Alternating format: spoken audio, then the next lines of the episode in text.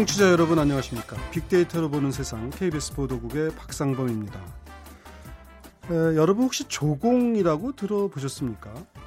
조공이란 말을 듣고서 명나라나 청나라를 떠올리셨다면 기성세대, 아이돌 스타, 팬을 떠올리셨다면 신세대라고 하는군요.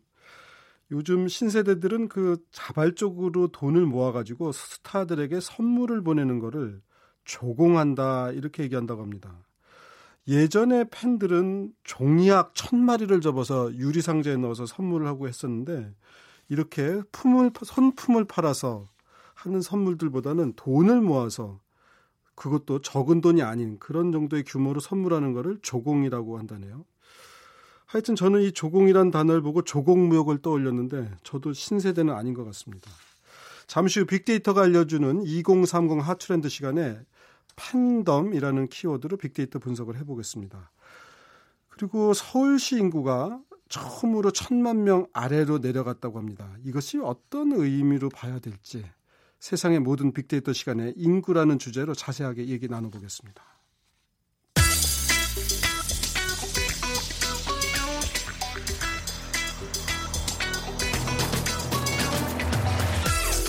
오늘 여러분이 궁금한 모든 이슈를 알아보는 세상의 모든 빅데이터. 연세대 박희준 교수가 분석해드립니다. 네, 박희준 교수님 어서 오십시오. 네, 안녕하십니까. 서울시 인구가 이제 천만 아래로 내려갔다. 이제 그럼 천만 서울이라는 말은 못 쓰게 생겼네요. 예. 그렇죠. 서울시 내국인 인구가 1998년에 천만 명을 넘어섰었는데요. 88년 예. 아, 예. 예, 그 이후로 이제 처음으로 천만 명 밑으로 떨어졌습니다. 네. 그래서 출생 인구도 지금 2013년부터 어, 연속적으로 감소세를 기록하고 있고요. 내국인과 등록 외국인을 합한 총 인구는 지난해 1,020만 4,057명에서 네. 어, 지금 9만 명 정도 줄었고요. 감소세는 지금 2010년 이후 6년간 지속되고 있습니다.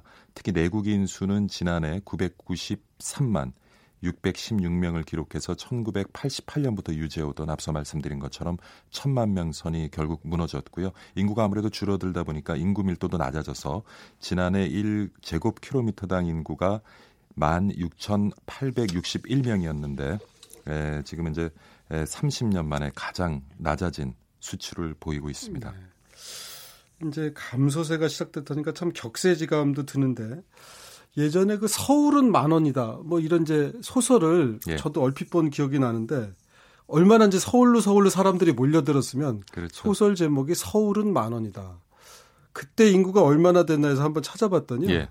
380만 명이었습니다. 그게 몇 년도였습니까? 1966년입니다. 66년. 예, 그러니까 예.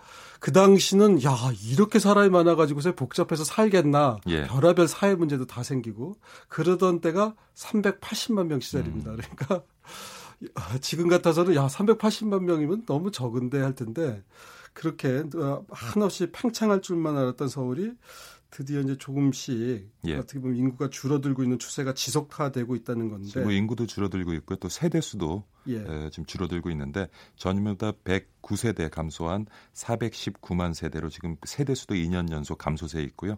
가구당 평균 세대원은 2.37명으로 지금 집계돼 있습니다. 근데 이렇게 보면은 서울의 인구는 줄어드는데 경기도 또는 이제 뭐 인천이나 그러니까 경기도 부천도 그렇고 예. 경기도 쪽 인구는 오히려 늘어나고 있어요. 천만 명씩 넘어서고 예. 말이에요.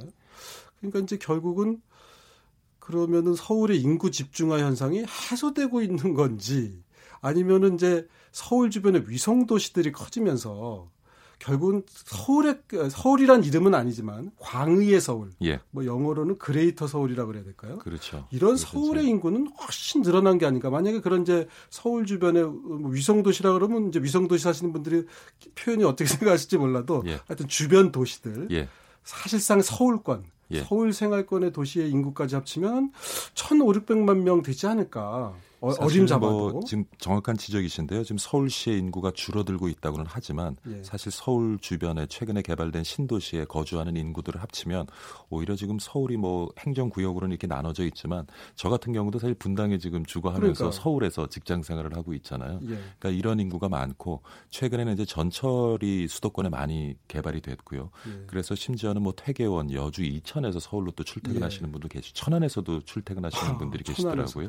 예, 그리고 또 고속철이 많이 발달이 돼서 어, 지역 균형 발전을 위해서 여러 이제 공공기관들이 지방을 이전했습니다마는 사실 가족이 네. 주거지를 옮겼다기보다는 근무지를 옮기고 가족들은 계속 서울을 생활하는 이런 형태도 좀 음. 보이고 있고요. 그래서 어, 지금 말씀하신 것처럼 수도권 주변에 이제 교통망이 예. 발달을 하면서 예. 오히려 어떻게 보면 서울 인구는 줄어들었지만 실제적으로 서울은 더 팽창해 가고 있는 네. 것이 아닌가 하는 생각도 듭니다. 그래서 이제 사실은 이제 KTX 이후에 서울시 천안구라는 말도 나왔는데 예.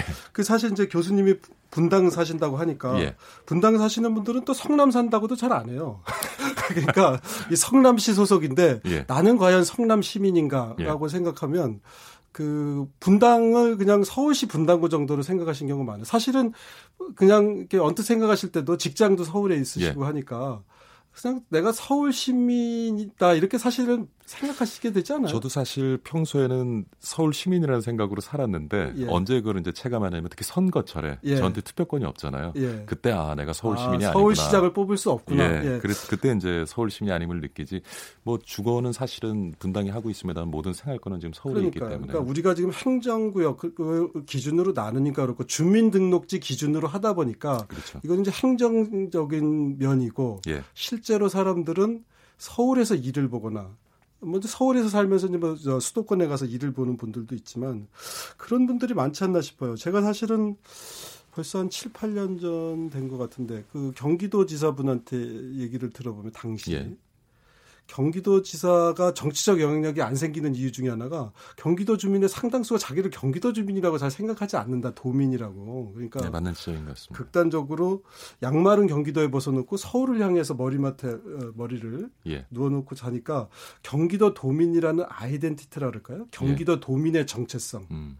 이런 것들이 많지 않은 지역이다 경기도가 전국에서 그런 애로사항이 얘기를 해요. 그러니까 사실 지금 우리가 서울이 인구가 행정구역상의 인구는 줄어들고 있는데 예. 서울 사람이라고 생각하는 사람들의 수는 훨씬 늘어나지 않았을까. 그렇죠. 근데 그러면 이제 서울에서 왜 인구가 줄어드냐고 보면 이유는 여러 가지 텐데 일단 젊은 분들은 서울에서 집을 사실 마련하기 쉽지 않잖아요. 그렇죠. 지금 주 서울의 주거비가 워낙 올라 있기 때문에 대부분 이제 새로 이제 가정을 꾸리는 그런 젊은 예. 층들은 사실 어, 서울 시내 예. 주거지를 마련하기 힘들고요. 그러다 보니까 앞서 말씀하신 것처럼 서울 주변에 개발돼 있는 신도시 쪽으로 이제 많이 그렇죠. 예. 에, 거주지를 잡고 있기 때문에 정부가 발표한 걸 봐도 공공주택 택지를 예. 성남시 쪽 예. 어, 제가 돈까지는 까먹었습니다만 아마 이거 저 판교에서 가까운 그런 쪽들 예. 에 이제 만들었 다고 그래요. 그럼 이제 또 젊은 인구들이 글로 들어갈 텐데 문제는 이제 그분들도 어, 서울에서 왔다 갔다 하는 예. 그런 게 될 수도 있고 또 이제 연세 드신 분들이 과거에 사실 분당 쪽 이쪽으로 예. 조금 평수 늘려간다 해서 어, 가신 분들도 꽤 있었죠. 그렇죠. 근데 뭐 출생 인구도 지금 줄어들긴 하거든요. 서울 예. 자체 출생 인구도 줄어듭니다. 근데 네. 하루 평균 출생 인구를 보면 하루 평균입니다. 네. 2014년에는 229명, 2015년에는 227명, 지난해에는 206명으로 감소세는 있습니다만은 뭐 크게 우리나라 전체가 이거는 뭐 이제 출생 인구가 줄고 있으니까 그렇죠. 서울이 특별히 더 준다라고 보기는 좀 어려운 면이 있을 것 같고. 예, 예. 고령화, 그러니까 아이를 적게 낳고 그런 상대적으로 고령화는 더 빨라지겠군요. 고령화도 지금 진행이 되고 있고요. 예. 예 근데 이제 출생인구가 줄어들면서 평균 연령이 이제 갈수록 높아지고 있는데 예. 2014년에 처음으로 평균 연령이 40대 접어들었습니다. 그러니까 2014년에 서울시 시민의 평균 연령이 40.2세였는데요. 2015년에 40.6세, 지난해에는 41.1세로 네. 지금 65세 이상 인구는 전체 서울 인구의 한 12.7% 정도를 네. 차지하니까 전국 평균으로 봤을 때는 아직 뭐 낮은 수치입니다만은 네. 서울에서도 어, 출생률은 떨어지고 인구 고령화는 지속적으로 진행이 되고 있는 것 같고요. 근데 문제는 지금 그 노인층으로 우리가 생각하는 65세 이상의 인구 5명 중 1명이 홀몸 노인이라는 것. 네. 그래서 이 부분에 또 우리가 조금 신경을 써야 될 것 같고요.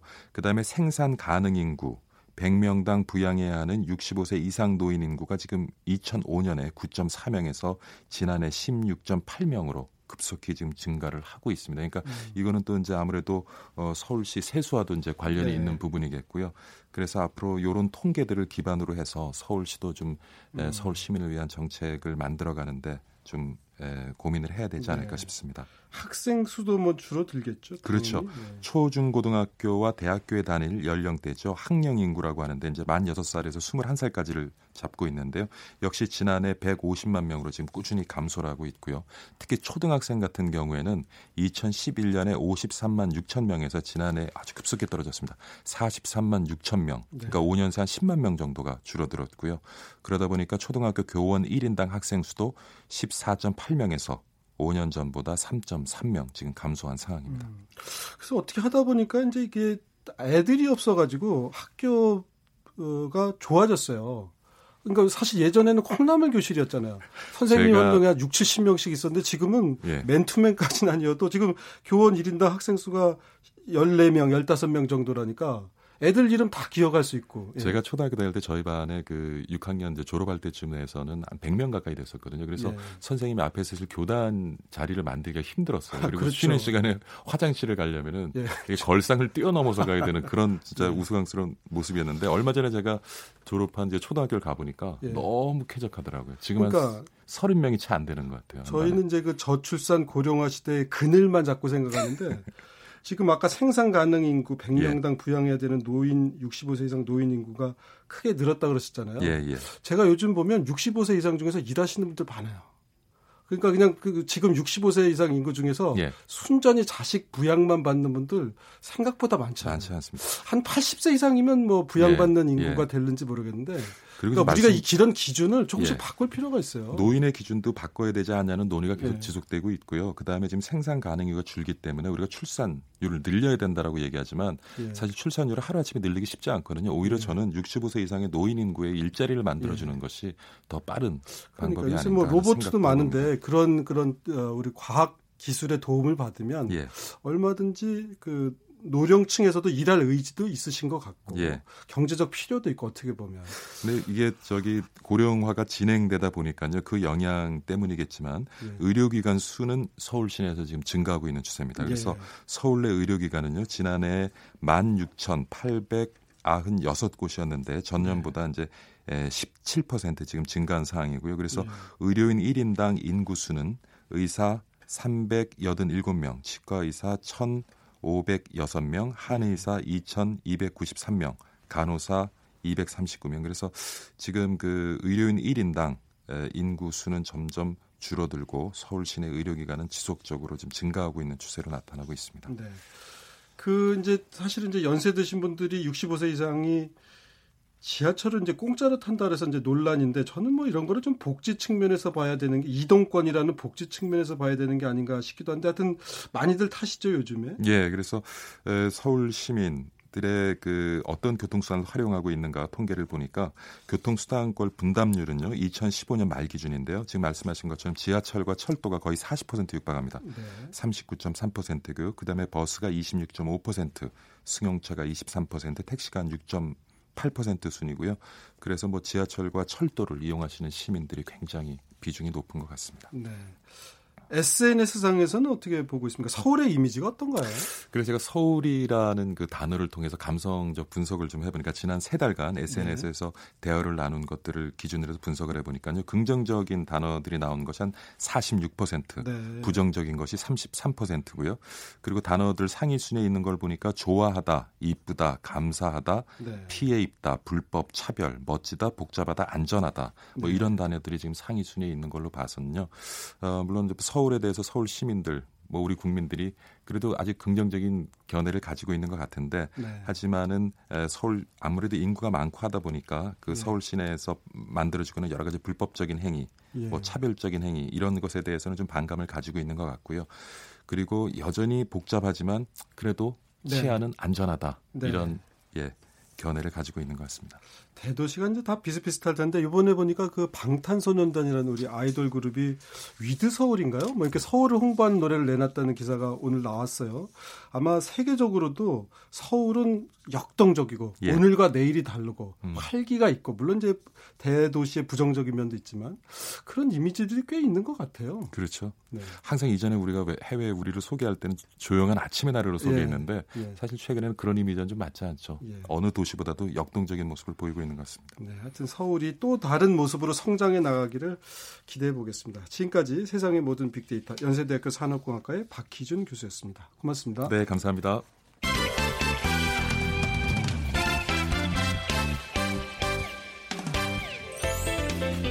빅데이터가 알려주는 2030 핫 트렌드. 빅커뮤니케이션 전민기 팀장이 분석해드립니다. 네, 전민기 팀장 어서 오십시오. 네, 반갑습니다. 아, 저도 아까 우리 이혜정 작가님이 방송 들어오기 전에 조공 뭐 이런 얘기를 하셔서 조공 무역을 떠올렸는데, 그러니까 조공이라는 게 하여튼 선물하는 거를 조공한다 그런 거죠. 그러니까 이게 선물을 드린다는 의미로. 그렇죠. 뭐 예. 뭐 바치는 의미. 선물을 바친다. 예. 예. 그게 근데 좀 사회적으로 문제가 됐던 게 너무나 이제 고가의 물건들, 뭐 네. 명품이라든지 네. 이런 것들을 어 바치는 그런 모습이 되다 보니까 부정적인 그런 기사들도 많이 났었는데 예. 그러다 보니까 이제 팬들이 예. 어, 나서 가지고 그럼 좀 의미 있는 조공을 예. 해보자 해서 어 뭐 이 좋아하는 스타의 이름으로 기부를 한다든지 예. 뭐 이런 일들도 하고 있습니다. 그렇죠. 근데 이제 아까 제가 그 서두에 전해드렸듯이 그 천마리 학적고 이런 건 이제 안 하는 건가요? 그거 하는 사람은 없죠 요즘에는요. 아, 예. 너무 품이 많이 드나요? 천마리씩 접으려면? 네. 근데 팬들이 나눠서 뭐 열 마리씩 접어서 이렇게 천 마리나든가 만 마리 이렇게 해서 스타들이 좋아할 텐데 아무래도 그거는 애정인가 음. 손수 만들었다는 그런 게 있잖아요.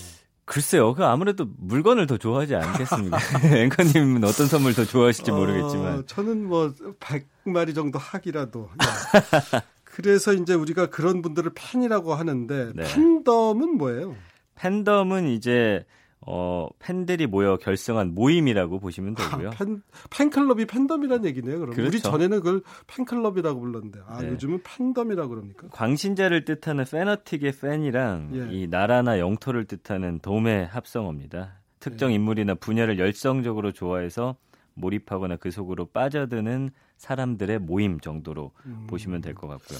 예전에도 뭐 이런 오빠 부대라고 그러나요? 또 그 전에 보면은 뭐 클리프 리차드가 이대 공연할 때 수많은 그 젊은 대학생들이 음. 환호하고 그런 분들도 팬덤이라고 보면 안 되나요? 그런 분들은 좀 개별적인가요? 그러면? 그게 이제 팬덤은 예. 팬과 약간의 차이가 있는데 예. 그 개별적으로 활동하는 분들 말고 예. 이렇게 모여가지고 예. 예, 뭐 아주 그냥 잘 조직화된 팬클럽 같은 그런 의미인가 보죠. 그렇죠. 예를 들면 뭐 음반이나 음원이 나왔다 하면은 뭐한 음. 사람당 10장씩 산다든지 아. 음원의 그 순위를 올리기 자기가 위해서 좋아하는 스타의 그걸 예, 굉장히. 적극적으로 나서는 분들이죠. 네.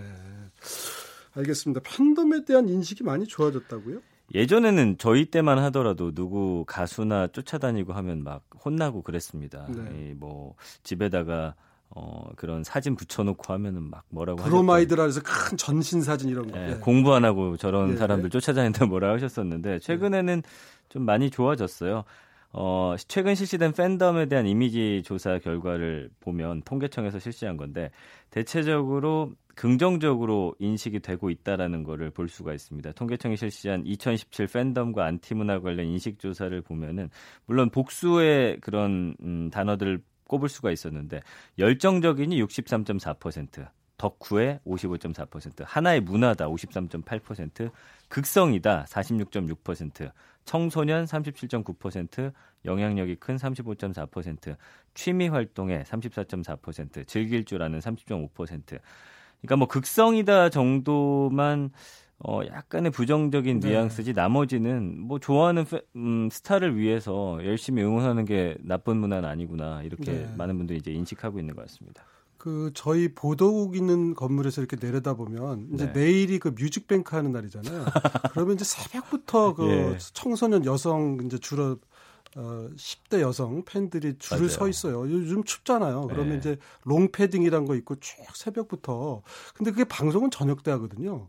그러니까 하루 종일 심지어 뭐 전날서부터 그래서 저도 이제 그분들을 이렇게 보면서 음. 아 나는 누구를 위하여 저렇게 줄을 서본 적이 있는가 내가 누구한테 뭐라고 할 수 있겠는가 네. 사실 어떻게 보면 그 열정이잖아요 그건 누가 뭐 시켜서 하겠어요 시켜서 하면 그거는 학대죠 근데 그쵸. 자기가 좋아하니까 즐거운 마음으로 꼭두 새벽부터 저녁까지. 음. 저도 그런 생각이 들. 참 열정적이구나라는 생각이 들어요. 그 저도 뭐 누군가 그렇게 쫓아다녀 본 적이 없어서 예. 그 마음이 어떤 마음일까 상상은 가지 않지만 얼마나 좋아하면 진짜 저렇게까지 할까라는 예. 생각은 그러니까. 네, 듭니다. 저희처럼 누군가의 공연을 보고 싶어서 하루 종일 줄 서보지 않았던 사람들은 함부로 할 말은 아니다 싶은 생각도 들어요. 네. 근데 뭐 요즘 팬들 사이에서는 뭐 EBS가 교육 방송의 약자가 아니라면서요? 10대 20대 사이에서 인기 아이돌 그룹을 지칭하는 단어고요. 아 그래요? 엑소, 방탄소년단, 세븐틴의 앞자를 따가지고 EBS라고 EBS. 부릅니다. 이게 3대 그룹이란 뜻인가 보죠. 예. 예. 지금 뭐 3세대 아이돌 정도로 보고 있는데 여기는 이제 EBS라고 하고 2세대면 이제 2000년대 초반부터인데 동슈 501이 있었습니다. 이때 당시는 동방신기 슈퍼주니어 더블 S 501. 예.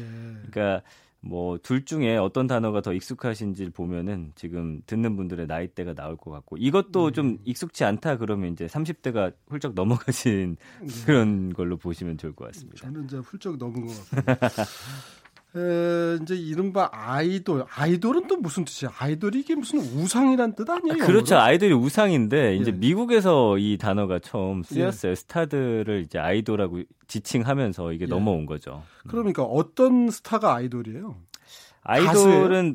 보통은 이제 가수 그룹으로 우리나라에서는 지칭이 예. 되죠. 예. 그리고 어 조금 20대 정도까지의 이제 어 그런 그룹들을 아이돌이라고. 전 처음에서 아이들이라는 줄 알았어요. 아, 왜냐하면 이제 뭐 20대나 10대 후반 이런 남성 여성 그룹들을 아이돌이라 그래서 아이들이라는 얘기인가? 아이들 그룹이라는 청소년들의 우상 정도로 보시면 청소년들의 되겠습니다. 우상. 그러니까 한 30대 이상은 없거든요. 음. 그러니까 30대 이상은 아이돌이라고 안 하죠. 아, 있긴 있습니다. 뭐 원조 아이돌 그룹 해 가지고 신화라든지 예. 그러니까 이런 문화가 이제 막 본격적으로 시작된 걸 2000년대 초반쯤으로 보나요? 네, 2000년대가 이제 아까 말씀드린 그 세 그룹 비롯해서 다양한 아이돌 그룹들이 굉장히 많이 쏟아져 나왔던 말 그대로 아이돌 전성 시대고요. 네. 이제 뭐 서태지와 아이들이 1990년대 후반에 나왔으니까 그 네. 이후에 이제 많이 형성이 됐고 요즘은 이제 팬카페를 가입하는 경우가 뭐 있긴 합니다만 대부분 뭐 SNS 혹은 네. 소속 회사가 운영하는 사이트에서 팬들이 정보를 쉽게 얻는데 네. 2000년대만 해더라도 이 팬카페가 엄청 활성화되면서 네. 인터넷을 통해서 이 사람들이 모일 수가 있었던 거예요. 그런 네. 문화가 형성이 되니까 음. 예전 같았으면 그냥 좋아하는 팬 그 스타를 보러 간 자리에서 이제 팬들끼리 어, 조직을 해서 만났다면 이제는 온라인으로 언제 어디서든 가입이 가능하고 또 할 수 있는 활동들이 많다 보니까 뭐 이렇게 활동들을 하고 있는 거고 어, 요즘에는 뭐 여러 가지 이 SNS를 통해서 할 수 있는 일이 워낙 많다 보니까 본인들의 스타를 위해서는 정말 네. 어, 헌신적이에요. 그렇죠. 본인의 어떤 노력을 아끼지 않는. 저도 네. 이렇게 지금 보면 우리나라가 이제 스마트폰이나 이런 게 잘 발달한 게 우리나라 분들이 워낙 금방금방 바꾸고 새로운 것을 좋아하는 그런 토양 속에서 우리가 음. IT 분야가 빨리 발전했잖아요. 빨리빨리 문화하고 결합해서. 그렇죠. 그러니까 우리 이런 팬층의 적극적 활동에 힘입어서 우리 케이팝이라고 하는 게 그러니까 뭐 안방에서 일단 토양이 좋아야 되는데 워낙 적극적으로 사주고 개입하고 격려하고 이러니까 그런 데서 이런 케이팝이 빨리 이렇게 성장하게 된 계기가 되지 않았을까. 그러니까 싶어요. 본인이 좋아하는 그, 그 스타들의 영상 같은 걸 유튜브에 막 예. 조직적으로 퍼 나르니까 아무래도 예. 전 세계인들이 또 그걸 접할 수 있는 됐어요. 상황이 많아지죠. 그러니까 네. 이런 어떤 조회수를 올리기 위해서도 예. 쫙 몰려가지고 예. 이렇게 올리면 등수 예. 안에 들어가면 또 전 세계인들이 그걸 확인할 그러니까요. 수가 있거든요. 그런 것도 있고 이제 열정적으로 지갑을 열어주니까 네. 음반이라든가 이런 건 결국 누군가가 음원이든 뭐든 사줘야 활성화가 될 거 아니겠어요. 그러니까 많이 사는 팬은 혼자서 100장을 사는 분들도 아, 계세요. 네, 그 정도로 열정적으로 활동을 하고 계십니다. 그런 분들 때문에 이제 한국 음반 시장도 음반이라기보다는 요즘은 음원이라 그래야 되나요? 그렇죠. 그런, 예, 예. 그런 이제 활기가 차고 팬이 주체가 돼서 만드는 2차 문화들도 있다고요? 그러니까 1세대 아이돌이 이제 H.O.T, 잭스키스 정도로 보는데 이 시기에 팬 문화 산업은 소속사가 공급하는 네. 어떤 굿즈라고 합니다. 요즘에 연예인들의 어떤 로고나 사진 네. 이런 게 박힌 물건들인데 네. 그런 구매하는 식의 일방적인 형태였다라고 한다면 이후 2세대는 뭐 동방신기 빅뱅을 거치면서 현재 이르기까지 팬이 스스로 주축이 돼가지고 직접 생산하는 문화와 굿즈로 아. 이제 확산이 되고 있습니다. 대표적인 예가 이제 홈마라는 거예요. 홈페이지 마스터라고 부르는데 아, 홈마가 홈페이지 그 네. 여기서 여, 어, 금요일마다 찍는 거 보셨다고 했는데 네. 카메라 완전히 네. 전문가용 카메라 그거 들고서 저는 기자들인 줄 알았어요. 그래서 다니면서 사진 기자인 줄 알았는데 아니군요. 그렇죠. 그 사진 찍어가지고 또 보정까지 해가지고 최대한 내가 좋아하는 스타가 멋지게 나오게끔 아. 해서 자신의 페이지에 업로드하고요. 이 사진 대부분이 워낙 그 quality가 높다 보니까 이 사진을 또 열정적으로 소비하는 팬들도 많고요. 그리고 자신이 찍은 사진하고 영상물을 주제로 별도의 뭐 전시회도 하고 그다음에 소속사 중심의 1차 생산에서 팬 중심의 2차 생산까지 문화산업 범위가 굉장히 확대가 되고 있고 음, 음. 또 본인들이 잘하는 것들로 그림 잘 그리는 친구들은 그 팬 네. 아트를 하기도 하고 요즘에는 그 음, 팬픽이라고 해가지고 또 본인들이 좋아하는 스타들을 주제로 한 소설 네. 같은 것도 만들어서 인터넷에 퍼뜨리고 뭐 그러고 있습니다. 그야말로 이제 팬 생태계가 활성화되고 있는 게 아닌가 싶기도 한데 그 자신의 스타를 비판하는 팬덤이 있다는 건 무슨 말이야? 그러니까 여러 가지 문화가 있었죠. 일방적으로 너무 좋아하니까 최근에 음. 문제가 됐던 게 이제 엑소의 팬들이 MAMA라는 무대에서 공동 수상을 했거든요. 근데 예. 본인들이 볼 때는 그 CJ가 하는 그 저기 동남아 예, 돌면서 맞아요. 행사 말씀하신 거죠. 그러니까 예. 우리 오빠들이 훨씬 더 올 한해 활동이 좋았고 방탄소년단은 끝 무렵에 잠깐 네. 반짝했는데 어떻게 공동 수상이냐고 아. 하면서 여기에 의혹을 제기하면서 CJ 불매 운동까지 벌이기 예. 시작했어요. 예. 예. 뭐 일부러 CJ 영화표를 예매했다가 예. 영화가 시작할 때 지금 다뭐 취소를 한다든지 아. 이런 좀 부정적인 모습이 나오다 보니까 어, 우리 팬이 바뀌어야 된다 하면서 예. 아무리 스타더라도 우리가 우리의 스타를 좀 올바르게 키워 나가자라는 거거든요. 그래서 얼마 전에 이제 마마무라는 그룹이 네. 뮤직비디오 그다음에 콘서트에서 흑인 분장을 하고서 노래를 불렀는데 이게 흑인 비하 아니냐라고 먼저 문제를 제기해서 이런 것들도 음. 시정하고 여러 가지 것들을 좀 바꿔나가는 식으로 무조건적인 숭배가 아니라 잘못된 건 바로 잡아가면서 그렇죠. 네. 좀 좋은 문화를 만들어가자 이런 의미로 지금 활동들 많이 하고 있습니다. 자 이렇게 팬 문화가 성숙해지는 과정이군요. 하여튼 생, 팬 생태계라고 그럴까 이런 것도 활성화되고 하여튼 이러면서 우리 그 K-팝 또는 우리 한류가 점점 더 성숙해 나가겠죠. 아까 EBS라고 그러셨는데 저도 이제 알겠습니다. EBS는 엑소로 시작하는군요. 엑소의 저도 잘 아는 노래 으르렁 들으시면서 오늘 어, 빅데이터로 보는 세상 마치도록 하겠습니다. 저는 내일 오전 11시 10분에 다시 찾아뵙겠습니다. 고맙습니다.